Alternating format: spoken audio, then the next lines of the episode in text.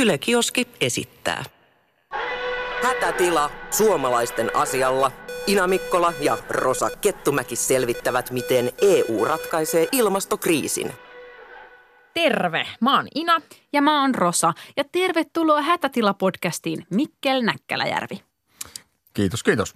Kaupungin valtuutettu Mikkel Näkkäläjärvi on 28-vuotias liberaali saamelainen maailman kansalainen Lapista. Instagramin mukaan mies on luonnon ja jääkiekon ystävä. Tämä Demarinuorten puheenjohtaja on erityisen ylpeä siitä, kuinka SDP puolueena on ottanut vahvaa inspistä sosiaaliturvan uudistuskeinoihin juuri Demarinuorilta. Näkkäläjärveä on povattu istuvan MEPin, Mia-Petra Kumpula-Natrin ja pitkän linjan poli- poliitikon Eero Heinaluoman rinnalla yhdeksi kärkiehdokkaaksi näissä EU-vaaleissa. Tosin enemmänkin potentiaaliseksi yllättäjäksi kuin selväksi läpimenijäksi. Tällä hetkellä Demareilla on kaksi MEP-paikkaa ja nähtäväksi jää, nouseeko isoimman eduskuntapuolueen MEPPien määrä jopa kolmeen. Parlamentissa ei ole mitään Suomen meppiryhmää, vaan mepit on osa isoa europuoluetta. Vähän niin kuin Suomen eduskunnassa. Meillä ei ole siellä Rovaniemen kansan edustajia, vaan rovaniemeläisten äänet jakaantuu eri puolueille. Ja Euroopan parlamentissa suomalaiset demarit sijoittuvat Euroopan parlamentin sosiaalidemokraattiseen ryhmään, jonka lyhenne on SD. Ja nyt kun me tiedetään, että kuka täällä on paikalla, niin mennään heti suuriin elämän kysymyksiin. Puhutaan siis vihasta ja rakkaudesta. Mainitsen Mikkel kaksi asiaa EU:ssa, joita sä vihaat ja kaksi, joita sä rakastat. No jos aloitetaan siitä, mitä rakastaa, niin kyllähän me EU:ssa rakastan tietysti sitä alkuperäistä ideaa, eli sitä rauhanprojektia, että miten Euroopan unioni ja eurooppalainen yhteistyö on onnistunut yhdistämään niin aika verisenkin mantereen sillä tavalla, että ei enää taistella toisiaan vastaan. No sitten toinen on tietenkin vapaa liikkuvuus, mikä on niin kuin helpottanut ja varsinkin meidän sukupolven elämää, elämässä ollut aina läsnä. No sitten mitä vihaan no, ihan asiallisesti ottaen, niin se 2008 alkaneen finanssikriisin jälkeinen politiikka ja se, miten tiettyjä maita, esimerkiksi Kreikka, niin kuin pakotettiin erittäin kovaan talouskuriin, mikä sitten näkyy melkoisina inhimillisinä seurauksina, nuorisotyöttömyys, AIDS-epidemia ja niin edelleen. Ja en nyt tiedä, onko se ihan vihaa, mutta semmoista, mitä pidän aika turhana EU-ssa on tämä Strasbourgin ja Brysselin välillä ravaaminen, että sitten aina kuskataan säännöllisin väliajoin porukkaa ajelemaan eestakaisin, kun samat kokoukset voisi siellä Brysselissä pitää. Eli seitä vielä tästä, että siis kuka ajelee ja minne ajelee ja miksi ajelee. Niin, se on Euroopan unioni vanha tämmöinen historiaan liittyvä juttu, että, että välillä istuntoja pidetään Brysselin, normaalin tavalla Brysselin istuntojen sijaan Strasbourgissa ja kaikki mepit, kaikki EU-virkamiehet – kaikki kuskataan sinne pitämään Strasbourgin Ranskan puolelle kokouksia ja sinne se on valtava härdeli. Ihmiset aina siirtyy sinne ja asiakirjoja roudataan niin konttikaupalla ja, ja muuta. Senkin voisi vois lopettaa, mutta ilmeisesti Ranska vastuttaa kivasti. No mutta nämä oli äh, harvinaisen selkokieliset vastaukset ja, ja niin, se on läppä, että saattaa helposti unohtua jopa, että vaikka tämä vapaa liikkuvuus on nimenomaan yksi näitä EUn ominaisuuksia, joka ei ennen ollut näin ennen EUta. Kiitos näistä vastauksista. Ennen kuin me aletaan ratkoa ilmaston, ilmastokriisiä, niin mietitään eka, että, että mistä on oikeastaan kyse, mist, mitkä on panokset. Nimittäin välillä ilmastonmuutoksen seurauksista saataan puhua jopa vähän hähmäisesti, eikä niistä saa oikein välttämättä edes otetta. Entä jos paska osuu tuulettimeen? Niin. Entä jos ilmaston lämpenemistä ei saada pysäytettyä siihen puolentoista asteeseen, vaan lämpeneminen etenee ensin kahteen ja sitten ehkä vielä siitä eteenpäinkin enempiin asteisiin? Ilmasto voi olla hyvin arvaamaton ja osa näistä ilmastokriisin vaikutuksista näkyy jo nyt. Ja sitten toisaalta tämä ihan täsmällisen tulevaisuuden ennustaminen on siis vaikeaa ihan kaikista parhaimmillekin tutkijoille. Mutta tässä yksi skenaario, mitä voisi käydä, jos tätä kriisiä ei saada haltuun. Ilmastonmuutos on lisännyt eriarvoisuutta. Se näkyy ihan kaikilla eri elämän osa-alueilla. Ruoka on kallista, mutta vähävaraisille erityisen niukassa ja laadultaan yksipuolista. Hyönteisten levittämät uudet sairaudet vaivaavat erityisesti niitä, joilla ei ole varaa niiltä suojaaviin rokotteisiin ja lääkkeisiin. Äkillisten rankkasateiden aiheuttamat kaupunkitulvat aiheuttaa kosteusvairioita asuinalueiden rakennuksiin. Vähävaraisille niiden korjaaminen käy mahdottomaksi. Varakkaita asuinalueita kiertää puolestaan muu muurit ja kattoja koristavat aurinkopaneelit. Jännitteet ihmisten välillä ovat lisääntyneet. Miten lähtisit purkamaan tätä aika shittimäistä tilannetta? No kyllähän tuossa ollaan jo aikamoiseen dystopiaan menty ja aika moni asia on mennyt kyllä ihan huolella persille ja päätöksiä jätetty aika tukku tekemättä. Tuota, kyllähän tuossa vaiheessa tarvittaisiin aika iso talousjärjestelmän muutos, että saisi kerättyä, kerättyä tota verovaroja ja tehty, lähdettyä niin palapalalta purkamaan tuota vyyhtiä, mikä on tullut tehtyä. Sellaisia investointeja, joilla ihmiset saadaan niitä tulva pois ja parannet, hankittua ihmisille asuntoja ja pul, tota, puhdasta ruokaa, juomavettä ja kyllähän tuossa ollaan jo niin kaukana, että ei tuommoiseen ikinä pitäisi päätyä ja, ja nythän näitä ratkaisujen aikoja eletään noiden kanssa, koska – osa noista, mitä se kuvasit, niin, niin, niin mikä nyt tulee vaikkapa jonnekin Kaakkois-Aasiaan ja, ja siihen, että miten veden nousu aiheuttaa sitä, että ihmiset menettää koteja, niin ei siitä olla edes älyttömän kaukana enää. Tai vaikkapa tuo hyönteisten levittämät sairaudet, niin jos nyt ajattelee vaikka omaa kotiseutua, niin Pohjois-Lapissa, niin nyt jo nähdään se, että ilmastonmuutos on tehnyt sen, että punkit on nousseet pohjoisemmas ja tota, levittävät sairauksia esimerkiksi poroihin. Niin tässähän ytimessä oli nimenomaan tämä eriarvoisuus. Niin miten, jos nyt tämä ilmastokriisi sitä repii vielä pahemmaksi kuin mitä se on nyt, niin miten sä sitä lähtisit tulevaisuuden päättäjänä ratkomaan? Niin siis nimenomaan tuossa tilanteessa, kun se on jo totta alkaako valtio esimerkiksi pakko lunastamaan rikkailta juttuja ja jakamaan köyhille vai miten toimitaan? No joo, siinä on kyllä, siinä on kyllä hyvä kysymys. Tuo erittäin, erittäin vaikea ja, ja ikään kuin on hankala edes kuvitella tuommoista tilannetta oikeasti. Tuntuu, tuntuu niin dystopiselta, että, että eihän olisi mitään järkeä antaa tilanteen eskaloitua noin pitkälle. On hyvin hankala, hankala edes kuvitella. Kyllä siinä pitäisi vaan kerta kaikkiaan saada sellaisia poliittisia päätöksiä tehtyä, että ne ihmiset, joilla on varaa, jotka siellä muurien suojassa asuvat tällä hetkellä, niin osallistuvat enemmän. Ja onko se nyt sitten sosialisointi, mutta aika paljon pitäisi esimerkiksi verottaa lisää. Se on ihan selvä sekä varallisuutta että pääomia että ansiotuloja, mutta sinänsä tuo kehityskulku, mitä kuvasitte, niin kyllähän nyt nähdään, että varallisuus keskittyy, varallisuuserot on kasvaneet viime vuosikymmeniä aikana rajusti, että ikään kuin tuolla tiellä jossain määrin ollaan.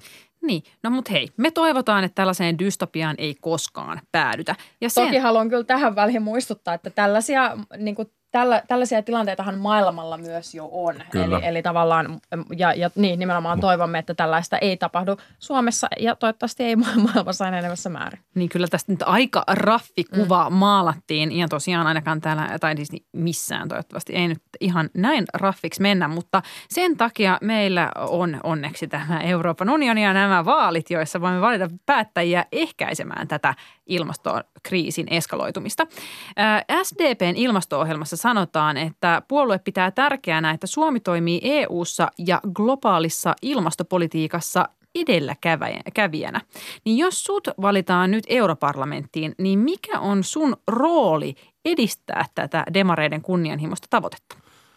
No tietenkin edistää sitä siellä Euroopan parlamentissa ensinnäkin demariryhmässä. Et jos katsoo näitä europarlamenttiryhmiä, niin – demarit taitaa olla tällä hetkellä, tai tämä SND, mihin alussa viitattiin, taitaa olla kolmantena tällä hetkellä, mitä tulee näihin ilmastotavoitteisiin. Ja kyllä siellä kiristämisen varaa on. Ja sanoisin, että Suomen SDP on niin eurooppalaisittain demariperheessä niin edellä muita, niin kyllähän siinä on sellainen, että saa sitä vietyä eteenpäin.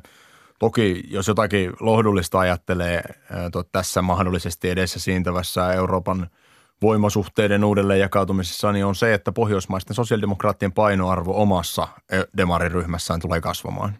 Hmm. No mitkä olisi sitten semmoisia, tai mikä olisi yksi semmoinen kaikista tärkein päätös, mitä sen parlamentin pitäisi tällä seuraavalla kaudella päättää, että tämä kriisi saataisiin haltuun? No kaikki lähtee siitä, että päätetään ensin tiukentaa omia tavoitteita ja sitten lähdetään mitottaa niitä keinoja sen mukaan ja, ja siellä tullaan sitten – tota, liikennepuolen ratkaisuihin pitäisi saada tosi isot energiainvestoinnit liikenteeseen. Jos globaalisti katsoo, niin se isoin ongelma ympäristö- ja ilmast- tai ilmastonmuutoksen kannalta on se, että 85 prosenttia maailman energiasta tuotetaan edelleen fossiilisilla polttoaineilla. Ja se on se niin kuin isoin asia. Totta kai päästöjä pitää vähentää, hiilinieluja pitää kasvattaa monia muita asioita, mutta energiakysymys. Ja siinä EU kannattaisi lähteä sekä tuota uusiutuvien energiamuotojen – tukemisella, että ydinvoimarakentamisen tukemisella, että sit sillä, että panostetaan tutkimukseen tällä puolella. Öö, tota, mi, mitä sä sitten, jos sä alkaisit purkaa tota vähän konkreettisemmin vielä, että toi on tavallaan helppo yhtenä lauseena sanoa, mutta sitten ehkä kuitenkin vähän haastavampi tehdä, niin ala purkaa tota steppeenä. Öö, tarkoitatko nyt energiapuolen kysymystä Kyllä, vai päästövähennystä? Tätä, tätä energiapuolen kysymystä. No EU pitäisi ehdottomasti ja EUn yhtenä muiden joukossa. Toki suurvalta tarvitaan myös, myös siihen mukaan. Pitäisi alkaa tekemään energiainvestointipaketteja. Vähän niin kuin tällä vaalikaudella on kerätty tota, Kataisen johdolla ensin ja sitten Junckerin johdolla niin kuin investointipaketteja, jolla jolla sitten EU tuki eri valtioissa esimerkiksi erilaisia liikennehankkeita käyntiin, niin kyllähän tavallaan EUn kannattaisi olla edistämässä sitä, että puhtaaseen energiaa investoidaan niin kuin jäsenvaltioissa. Et nyt esimerkiksi kun Suomessa rakennettiin tota, ydinvoimalaa, niin loppu, loppupeleissä no, ensin se oli erilainen, eri, ensin se oli monimutkainen operaatio, jossa kävi ilmi, että olikin venäläisten rahaa taustalla aika runsaissa määrin. Sitten tuli lopulta Fortum hätiin. Niin eikö kannattaisi mieluummin yrittää pitää tämmöiset isot kriittiset infrastruktuuri- ja energiahankkeet niin kuin eurooppalaisen omistuksen piirissä ja – ja jollain tavalla, esimerkiksi jonkun tämmöisen investointipaketin kautta, niin lähteä EUn edistämään niin kuin puhtaan energian rakentamista. Näet sä nimenomaan, että kun puhutaan tästä energiasta, kun maathan itse tuottaa energiaa, niin, niin näet sä tämän, tämän, että tätä pitäisi pikemminkin käsitellä EUn asiana eikä tavallaan valtioiden asiana? No sekä, että EUllahan on energiaunioni, jonka niin kuin päätavoitteena tai – yhtenä tärkeänä tavoitteena niin on, on ollut se, että pitäisi vähentää riippuvuutta, energiariippuvuutta muista EUn ulkopuolisista maista ja, ja tota, nostaa sitä omavaraisuusastetta. Ja se on ollut yksi, yksi tavoite, mutta toki kaikista tärkein tavoite olisi tässä maailman tilanteessa – nuo on tärkeitä myös, mutta tärkein tavoite olisi se, että pystyttäisiin tuottaa päästötöntä energiaa tai ainakin erittäin vähän päästöstä energiaa. Ja me ollaan hyvin riippuvaisia Euroopassa edelleen, myös Suomi, niin maakaasusta, kivihiilestä ja usein sitä tulee nimenomaan Euroopan ulkopuolelta.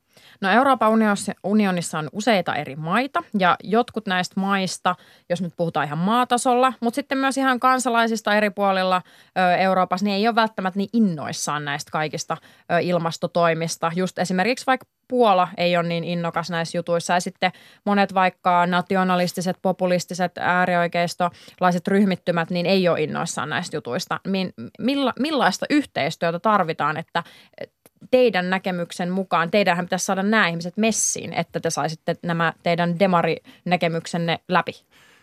Joo, no siksi minä aloitin siitä, että, että pitäisi saada ensin vaikutettua omassa parlamenttiryhmässä, että, että tota, ensin pitäisi saada, niin kuin juuri esimerkiksi viittasit oikein tässä, että kaikki ei ole yhtä innoissaan, niin Puola esimerkiksi myös Saksa, ne on hyvin riippuvaisia kivihiilen tuotannosta ja, ja tota, Saksa ehkä sen heidän niin kuin ikään kuin ydinvoimavastaisen ilmapiirin takia ja Puola sitten muista syistä, niin pitäisi varmaan ensin saada näitä meppejä niin kuin niistä maista mukaan siihen, että ikään kuin tämä primääri kärkitavoitteen pitäisi olla päästötön energia, eikä niinkään, että mikä teknologia ju, juuri on. Ja sitten koittaa saada niin kuin sitä kautta, mutta onhan se pitkä tie, ei sitä mihinkään pääse, että alat muuttaa suomalaisena meppinä jonkun Saksan tai Puolan sisäpolitiikkaa, niin eihän se ihan yksinkertaista ole. Se on, se on totta paljon on merkitys sillä, minkälainen Euroopan komissio nimitetään, minkälaisia agenda Euroopan komissio rakentaa ja siinä on Suomenkin hallituksella mahdollisuuden paikka tässä EU-puheenjohtajuuskaudella vaikuttaa. Okei, nyt tuli tämä komissio puheeksi, niin voisitko vielä selittää sitten, että mikä on niin tämän Euroopan parlamentin, minne sä oot hakemassa, suhde tähän Euroopan komissioon, jolle sä oot sysäämässä tätä vastuuta? No Euroopan komissio, tuota, se on jokaisesta jäsenvaltiosta tulee yksi tuota, komissaari ja ne muodostaa komission. Euroopan komissiolla on aloiteoikeus. Euroopan komissio tekee niin sanotun agendan, eli se on tavallaan niin kuin hallitusohjelma Suomessa ja siinä niin kuin sopii siitä, että seuraavalle viisivuotiskaudelle, että mitä asioita lähdetään viemään eteenpäin ja ja Euroopan parlamentilla ei ole aloiteoikeutta. Euroopan parlamentti on vähän niin kuin Suomen eduskunta, mutta sille ei ole aloiteoikeutta toisin kuin Suomen, Suomen kansanedustajilla – mutta Euroopan parlamentti pystyy muuttamaan niitä komission tekemiä esityksiä ja pystyy niitä myös niin kuin ennen pitkään hyväksyä tai hylkään, mutta pystyy myös muuttamaan niitä. Et se ero on, on siinä, että miksi siirsin sitä palloa vähän komissiolle, niin liittyy siihen, että Euroopan parlamentti, yksi Euroopan, yksikään Euroopan parlamentin jäsen ei voi yksin tehdä aloitetta siitä, että minkälainen energiaohjelma pitäisi saada tai minkä verran päästövähennyksiä pitäisi, pitäisi muuttaa. Aloitteen pitäisi tulla aina komissiosta ja, ja sitä sitten Euroopan parlamentin jäsenet ja MEPit pystyy muokkaamaan, mutta totta kai hyvä MEPpi vaikuttaa niihin komissaareihin ja vaikuttaa siihen, että minkälaisia aloitteita sieltä ylipäätään tulee ulos, että eihän se politiikka ole pelkästään sitä napin painamista kyllä tai ei, vaan se on myös sitä, että hyvä MEPpi tajuaa, että missä on vaikuttamisen paikka ja kenen kautta kannattaa yrittää vaikuttaa. Nyt tässä saattaa toisaalta tulla sellainen fiilis, että ei tällä ole mitään väliä, että, että jos me äänestetään Suome, että täällä, täällä toistellaan Suomessa ensinnäkin sitä, että Suomella ei ole väliä. Öö, ja nyt, nyt voi vaikuttaa siltä, että no onko, onko näilläkään mitään väliä äänestää sinne mitään suomalaisia meppejä edustamaan yhtään missään puolueessa, jos sitten kaikki just ei saada messiin ja näin ja joku komissio jotain. Mm. Niin, niin mitä sä sanoisit tällaiselle tyypille? Onko tässä nyt aidosti mahdollisuus jollain tavalla ratkoa tätä – tätä ilmastokriisiä. Ja mikä on se, mihin kaikki voisi saada messiin, se joku vaikka yksittäinen merkittävä päätös? On mahdollisuus vaikuttaa ja, ja tota, jos ajattelee vaikka demareita, jotka tällä hetkellä on toiseksi suurin ryhmä Euroopan parlamentissa, niin kyllähän sillä on väliä, että mitä joku demareiden ryhmä niin kokonaisuudessaan kannattaa. Ja me olen ihan varma, että kävi eurovaaleissa, eurovaaleissa varmasti tämä vaalitulos voi olla erilainen kuin se viime kerralla oli, mutta joka tapauksessa me on ihan varma, että me tullaan saamaan sellainen Euroopan komissio, joka ottaa tähän ilmastonmuutoksen torjumiseen niin kuin nykyistä vahvemman otteen. Silloin tullaan siihen, että Euroopan parlamentilla ja näillä parlamenttiryhmillä ja yksittäisillä mepeillä niissä ryhmissä on mahdollisuus se oman ryhmänsä kautta vaikuttaa niihin komission esi- esitysten sisältöön. Että jos komissiosta tulee joku ilmastonmuutokseen liittyvä aloite, niin sitten nämä parlamenttiryhmät pystyy vaikuttaa siihen, että mikä se sisältö on lopulta, mikä siinä, mikä hyväksytään.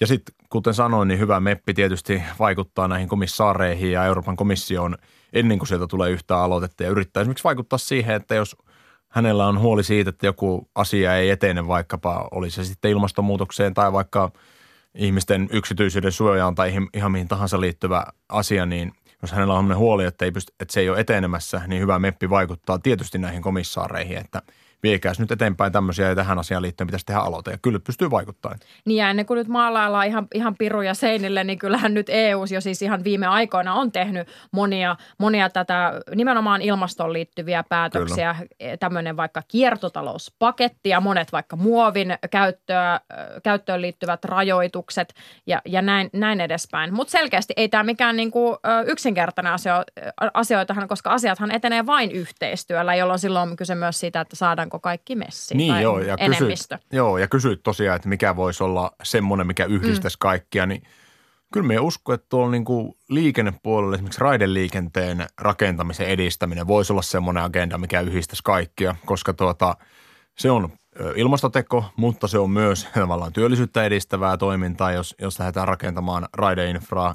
Ja se on niin kuin ihan ylipäätään ihmisten elämää helpottava asia. Niin me luulen, että se voisi olla esimerkiksi semmoinen, mikä yhdistäisi niin kuin laajaa enemmistöä Euroopassa. Pitäisikö tähän ihan niin kuin budjetoidusti laittaa pätäkkää kunnolla? No voisi se olla ihan viisasta ja ihan, ihan viisasta kunnolla tuota niin, laittaa. Ja onhan, niin kuin jos ajattelee, kaikissa jäsenvaltioissa on varmasti semmoisia hankkeita, mitä niin kuin pitkään on odotettu, että menisipä tämä eteenpäin. Suomessa joku tunnin junaa Turkuun tai joku pääradan investointi, niin varmasti semmoisia hankkeita, mitkä vois niin kuin tätä olla edistämässä. Niitä on pitkin Eurooppaa. Nämä on nyt kuitenkin tämmöisiä aika maltillisia tuota keinoja, niin me ajateltiin, että tähän voisi ottaa vähän radikaalimpaa linjaa. Kyllä. Ilmastomielenosoituksissa ympäri Eurooppaa on huudeltu, vaadittu, että nyt on pakko ja etenkin nuoret vaatii päättäjiltä toimia, että tehkää nyt jotain. Eikä vaan jotain, vaan ihan kaikkensa. Nyt me halutaan ehdottaa tällainen yksi mahdollinen, ehkä vähän radikaalimpikin keino, jo, joka voisi vauhdittaa ilmastokriisin ratkaisua. Vaadimme radikaaleja toimenpiteitä. Kiertotalous on semmoinen idea, jossa syntyy mahdollisimman vähän jätettä, eli siis taloudessa saadaan raaka-aineet kiertämään tehokkaasti. Tällä hetkellä tämä systeemi, missä me eletään, ei ole kiertotalous. Ja yksittäisten kuluttajien lisäksi markkinoilta erilaisia tavaroita ja palveluita hankkii julkinen sektori. Kuostetaan vaikka vaippoi sairaalaan tai vaatteita armeijalle tai keittiökoneita koulun suurkeittiöön. Se, mistä nämä asiat hankitaan, määräytyy sillä, joka voittaa, sillä, että kuka niin kuin näistä vaikka jotain vaippoja tarjoavista tahoista voittaa niin sanotuksen kilpailutuksen.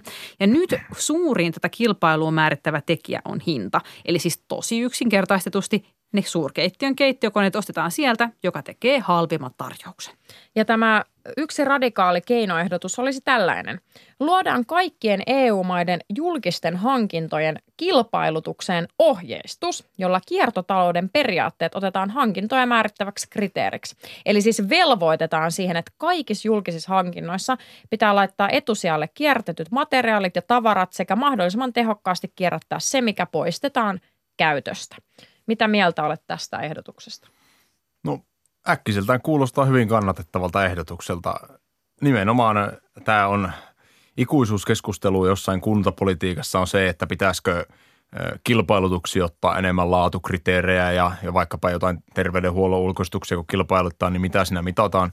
Niin kyllä edenevissä määrin on näin, että pitäisi varmasti mitata myös ympäristöön liittyviä kysymyksiä ja ottaa ne nimenomaan ehkä näiden, näiden juttujen, muiden tärkeiden asioiden ohella niin kuin nostaa niiden painoarvoa. Täytyy sanoa, että on ihan hauskaa, että, että näin, näin se menee, kun EU-politiikasta puhutaan, niin aika monimutkainen selitys teillä oli tähän ja aika pitkä tarina teillä oli tähän, että mikä se radikaali asia on, mutta tämä nimenomaan tämän tyyppiset jutut on niitä oikeasti vaikuttavia ja niin, kuin, niin sanotusti radikaalejakin keinoja, vaikka näin hauskalta pitkälti sitten lausuttuna kuulostikin. Niin ja radikaalit on ehkä siis siinä, siinä mielessä, että kuten itsekin sanoit, että jos, jos sitä jo vähän kuntapolitiikassa vastustetaan, niin miten sitten koko EU-tasolla se voitaisiin saada mahdolliseksi. Mutta mut tulkitsinko nyt siis oikein, että sä kannatat tätä ehdotusta? No tältä istumalta kuultuna, niin kyllä tuo kannatettavalta kuulostaa. No heitetään vähän lisää vettä myllyyn, jos, no niin. jos tämä ei ollut sulle tarpeeksi radikaali. Pitäisikö tämä äh, niin kuin kaikissa EUn toimenpideissä tämä kiertotalous ottaa sellaiseksi niin kuin, pää, päämääräksi, eli että pyrkisimme kierto, totaaliseen kiertotalouteen ja vielä alleviivaan EUlla on jo tämmöinen kiertotalouspaketti, jossa jo vähän sinne tunnustellaan, mutta silleen niin kuin oikeasti. No niin, nyt, nyt ollaan huutokaupassa, kun Katarina eniten. tota, no siis ei, en nyt äkkiseltä oikeasti keksi, että missä sitä ei voisi soveltaa, kun syytätte kaikissa. Niin en nyt keksi äkkiseltä, että missä sitä ei voisi soveltaa. Kyllähän tavallaan tästä ikään kuin kulutustaloudesta varmaan aika laajasti ollaan sitä mieltä, että siitä pitäisi päästä eroon. Olkoonkin, että nyt, nyt ilmeisesti on niin, että on firmoja, jotka joiden toiminta ei ole ollut kannattavaa sen takia, että ne on tehnyt liian hyviä tuotteita. Esimerkiksi mikä tämä, mikä tämä oli tämä Tohveli-firma, niin kai tulos, tulos oli niin kuin erittäin, ja joutui lopettaa toiminnan siksi, että teki liian hyviä ja porukka ei ostanut tarpeeksi. Mutta Voi olla myös, sinä... että ne oli out of fashion. No, en, en tiedä, sulla löytyy, löytyy varmasti kotoa sultakin. Niin. Tuota, Mutta mut siis joo, ehdottomasti tämä on niin kuin systeeminen ongelma, jos me ollaan – ikään kuin siinä tilanteessa, että yrityskään ei voi olla kannattava siksi, että se tekee liian kestäviä tuotteita, niin tässä on niin kuin oikeasti vähän systeeminenkin ongelma. Ja en tiedä, että, että en, en hoksaa, että millä toimialalla tuo ei toimisi tuo kuvaamisidea. Joo, eli siis sä oot valmis todella radikaaliin keinoon. Katsotaan sitten löytyykö sieltä kannatusta sieltä europarlamentista, jos nyt ylipäätänsä sinne pääset.